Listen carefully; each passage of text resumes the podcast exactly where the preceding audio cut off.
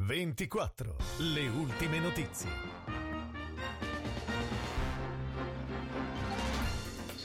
Buona giornata dalla redazione di Novara 24 in studio Nadia Carminati, queste le notizie principali. L'Istituto Sacro Cuore di Novara da qualche giorno ospita quattro bambini con le loro mamme, tutti provenienti dall'Ucraina. Lo ha comunicato lo stesso istituto sui social. Già nei giorni scorsi i bambini hanno interagito con gli alunni della scuola in alcuni momenti della giornata.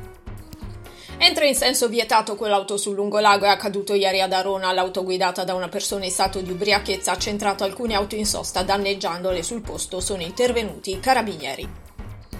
Possibili interruzioni o ritardi per i servizi dell'ASL a causa dello sciopero generale di tutti i settori pubblici e privati proclamato per domani dall'associazione sindacale SLEI Cobas per il sindacato di classe e altre sigle.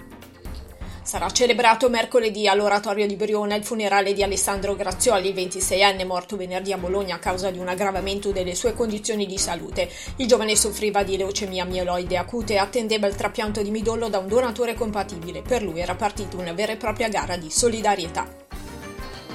A Borgomanero per incentivare lo shopping è stato presentato il passaporto commerciale. Si compone di 34 spazi da riempire con i timbri che i negozianti aderenti apporranno a seguito di un acquisto. Previste tre macro categorie: food and drink, shop e boutique, beauty e wellness. Dettagli sul nostro sito borgomanero24.it.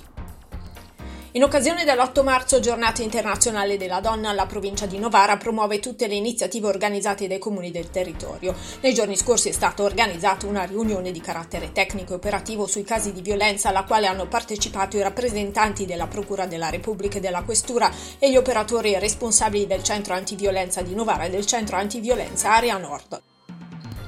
Siamo allo sport calcio, torna alla vittoria il Novara Football Club 2-0 sul Sestri Levante mentre finisce in parità 2-2 il derby tutto novarese fra Gozzano e Reggi Ticino. Sul nostro sito sport24news.it anche riepiloghi di eccellenza, promozione prima categoria.